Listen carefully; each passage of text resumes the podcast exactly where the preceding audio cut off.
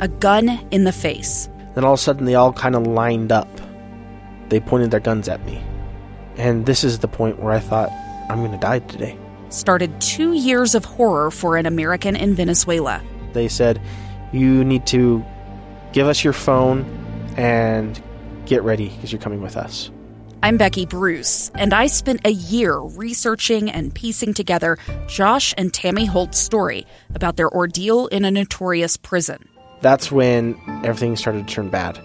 We had another pound on the door. Boom, boom, boom. And there was the police once again. You can binge all of the episodes of Hope and Darkness on KSLPodcasts.com or wherever you get your podcasts.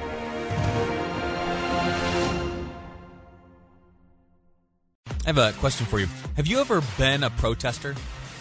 Have you, during the course of your life, ever been faced with an issue or a scenario or anything in which you have decided to, uh, you know, step outside your normal routine and either take to the streets or in some other fashion protest?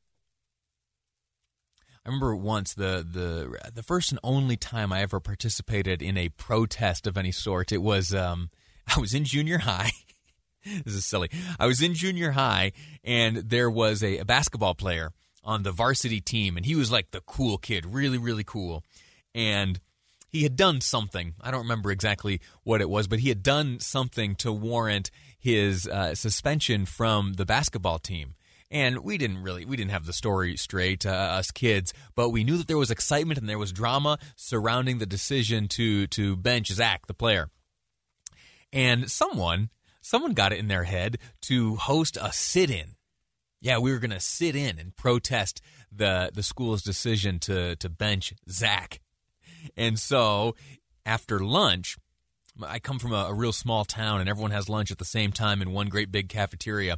And after lunch, well, let me back up. It was during lunch that the whispers started spreading around the cafeteria to uh, to let everyone know, hey, listen, if you support Zach, here's what we're going to do. We're going to sit in. We're not going to we're not going to leave and go back to class after lunch. We're going to sit right here and we're going to chant this and we're going to chant that and we're going to let Zach know that we've got his back and uh, we're going to let the school know uh, that they're not going to they're not going to bench our friend. They're not going to bench the guy that scores all those points the cool kid all right and let us sit uh, sit quietly by. No no no. We're going to have a sit in and so so the lunch hour came to an end and the bell rang and the, the the the observers there the teachers who were in charge of us during lunch they all said okay kids time to go back to class.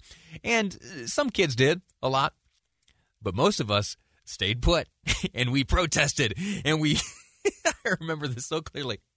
We we pounded our trays on the counter and we chanted Zach's name and said let Zach play! Let Zach play! Uh, well ultimately uh, because kids don't run schools, uh, we were all threatened with uh, suspension ourselves, and that was about all it took. And we went right back to class. Zach was not put back in the game, and he, you know, served whatever punishment he was due. And that was that was Lee humble uh, first exposure to to protesting. It was not effective. Zach did not play, uh, but anyway, I, I I tell that story because often I find myself having this conversation of uh, what would what would move me to to protest. And I think uh, for everyone it's different. You know, uh, maybe it's uh, something to do with taxes or uh, who knows. I'm not going to speculate. Uh, everyone's got their thing. Well, anyway, the, the, the big picture or the big reason I bring this up is something happened over the weekend that that very much frustrated and bothered me.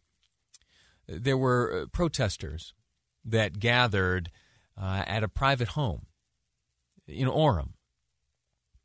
Now, the home is owned by Governor Gary Herbert. Yeah, I know he lives in the governor's mansion, uh, but that that's really just the, the housing the state provides him. Uh, you know, he did have a home before he came, and on most weekends, it's my understanding that that is where he spends his time. And so it was that over the weekend there were protesters that gathered up in front of the home of Governor Gary Herbert uh, they upset with the mask mandate and some of the rules that have been put in place as coronavirus cases have spiked so dramatically in recent days and weeks. And also at the same time, there was another protest taking place in Fairview. Anyone know why Fairview? Just quick trivia. Yeah, that's where that's where Governor elect and current Lieutenant Governor Spencer Cox lives. He put out an interesting tweet uh, just yesterday. He uh, the the photograph. Well, I'll, I'll read it first and then share with you the photograph. It reads. Never dreamed, this is Spencer Cox, never dreamed I would have protesters at my home in Fairview. But we don't get many visitors, so if you make the long drive, the least we can do is make you cookies and hot chocolate. I'm glad I got a chance to tell them I love them, even if we degree, disagree on masks. Then he has the hashtag one Utah. Uh, shown in the photograph is uh, we have what one, two, three, four, five, six, seven plates of what look to be chocolate chip cookies covered in cellophane. Uh, also, a one of those Gatorade cooler things, I, I presume, is full of hot chocolate. And then uh, this is a little shout out for uh, Utah's own product, Stephen's hot chocolate, there off to the side. Why, why, why do you go to someone's private home to protest? Why do you shout from the street outside a home inside inside the home? Well, the, the only explanation I can come up with is intimidation. And so, if that's the case, you want to intimidate the subject. If that is the case, well, there are also collateral intimidations that take place. Yeah, Governor Gary Herbert was elected to the position. Spencer Cox has been elected to that position. But think about Spencer Cox's home. He's a young man. He and his wife are, are relatively young, and they have uh, children at home. And what's that got to feel like for them, the young children at home, who see people gathering up outside with signs, shouting angry things about your father? Did the protesters think about that beforehand? Were they okay with it? Either way, it's unfortunate. Now, you, you, may have noticed over the past five, six minutes here, you and I have been discussing this. I haven't brought up the, uh, the quote unquote merits of the protest. I haven't uh, discussed much about uh, you know which side is right or uh, what the beliefs of each side were, uh, because I believe that's beside the point. You know, we can debate uh, whether or not the, the governor's mask mandate is something akin to tyranny and oppression. But you can do that in appropriate settings. You can do that by maybe you, maybe you flood the office with phone calls. Maybe you go up to the Capitol. Maybe you flood the, the email system with emails from all over. Or how about this? Next time you have an opportunity to vote for governor, uh, you, you cast your vote in a way that would make you a little less frustrated. But you don't go to someone's private home. You don't go to the homes of people like Dr. Angela Dunn, who have families, who didn't ask for any of this, who have nothing to do with these mask mandates, who have nothing to do with whatever it is that frustrates you. Interesting uh, side note Orem, the city of Orem, on Friday passed an ordinance making it uh, uh, you know, a violation or a crime of some sort to, to protest in front of someone's home. Now, how does that work? Well, uh, it turns out uh, the Supreme Court has taken this up in the past. You might say, "Oh, well, protest that's uh, that's First Amendment. We can do what we want." We can do what we want. We can uh, we can voice our frustration and share it wherever we will. If we're on a public sidewalk, that's uh, you know we our, our, rights won't be infringed. Well, guess what? Uh, the the Supreme Court has decided this way and said that okay, yes, you do have the right to uh, picket and move through a community, but you need to be moving. You can't target a home individually. As uh, ordinances like the one recently enacted in Orem have been challenged, that has been the overwhelming ruling that you cannot target uh, the individual home of an individual. Uh, because in that instance you are placing undue uh, undue stress and burden and fear and threat uh, on that individual, violating uh, some of that individual's rights. What do you think? Should it be okay to protest at a private home? Should protests at homes be off limits? I want to hear from you. 801 575 8255. 801 KSL Talk is the number. Give me a call. Answer this question Should private homes be off limits to protesters? You and I will chat about it next on Live Mic. I'm Lee Lonsberry, and this is KSL News Radio. Welcome back. I'm Lee Lonsberry. Uh, a few things are happening right now. Number one, first and foremost, you and I are having a little bit of a conversation. We're talking about protesters, and specifically, should private homes be off limits to protesters? You see, Governor Gary Herbert, while yes, he lives in the governor's mansion here down the street from KSL Broadcast House, he also, you know, as a private citizen, uh, has his own private uh, residence in Orem. And over the weekend, there were some protesters that gathered up uh, in front of his home, many of them shouting, many of them uh, shoulder to shoulder, not observing social distancing, and many without masks. All of that uh, on uh, the same weekend, which follows Friday, and the passage of an ordinance by the city of Orem to prohibit the protest of an individual resident, residence. And now I'm not sure, and we don't yet know if any citations were issued. I don't believe any were uh, in to, to come as a result of Sunday's protest of the governor's private home. But here, uh, just to give you a little taste of what's going on, uh, this is uh, this is someone who was there protesting. I want to play this for you, uh, and then we'll we'll open up the phone lines to see what you think. Should private residents be off limits to protesters? We need to see the masks for what they are, which is intimidation and to silence and shame and, and to separate and isolate. The solution is to have our governors and our government respect our reasonable as citizens that we're reasonable, that we will care about our health. Nothing in the Constitution mandates our bodies, our health. They need to trust us that if we feel sick, we'll stay home. So it's that it's that attitude that informed the the protest. It was that shared attitude that the protesters together brought to the front steps in front of the governor's private residence. Now, uh, Lorelei Andrus is a, a, neighbor of the governor there in Orem, and, and, she was there and spoke to reporters. She had this to say. He talks to educators and to people from the hospitals and from doctors and business people, and trying really hard to meet the needs of everyone the best he can. And I, I think that's just awesome.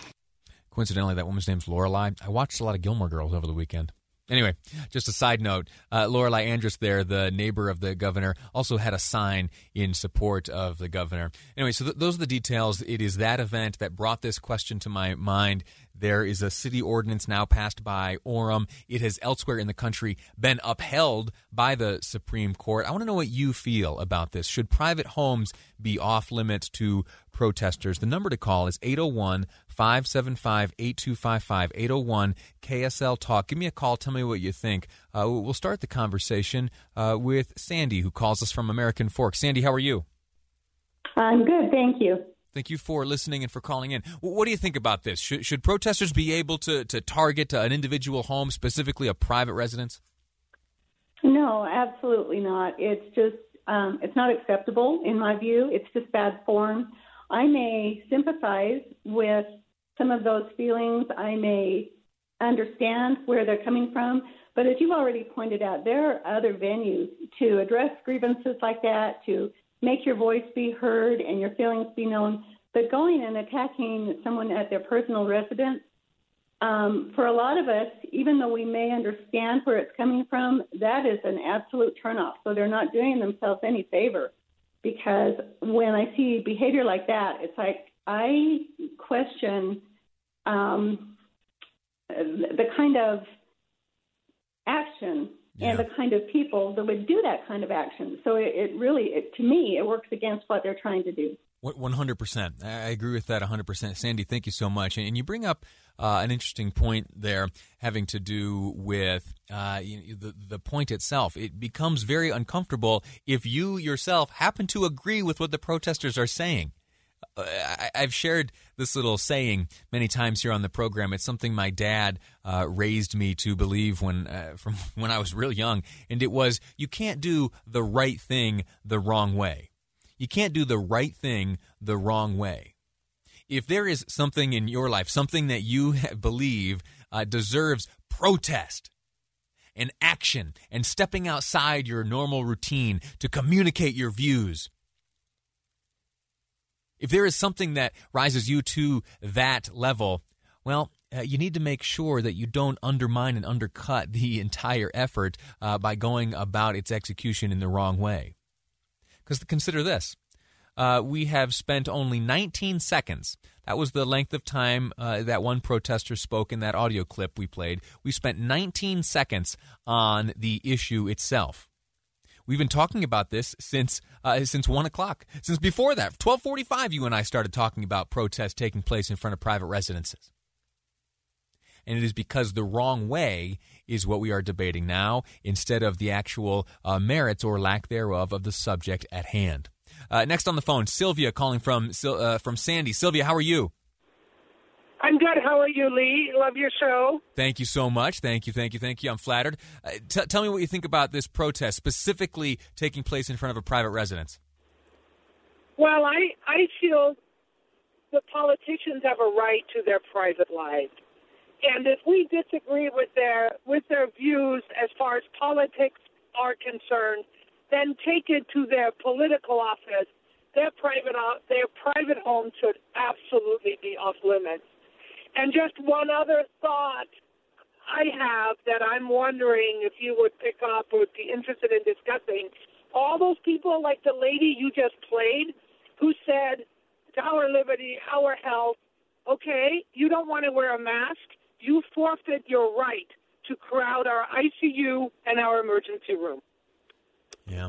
Uh, that's a, a, t- a tough one, uh, Sylvia, and uh, and I'm grateful to you for the call. There, there is that attitude that does. Uh, you know, come into and out of conversation from time to time. Uh, if you if you ask any doctor about it, if you speak to a doctor about that, if uh, someone were to be one who you know flagrantly disregards any mask mandates uh, or uh, just goes against any of the guidance and, and, almost willfully contracts this disorder disorder, and then ultimately ends up needing care, uh, Hippocrates he came up with an oath years and years ago, and uh, and aid will be rendered, uh, help will be given, and so I, I am not so much into uh, you know furthering that conversation that those who uh, those who are you know who disregard the guidelines don't deserve the care. I think everyone deserves the care.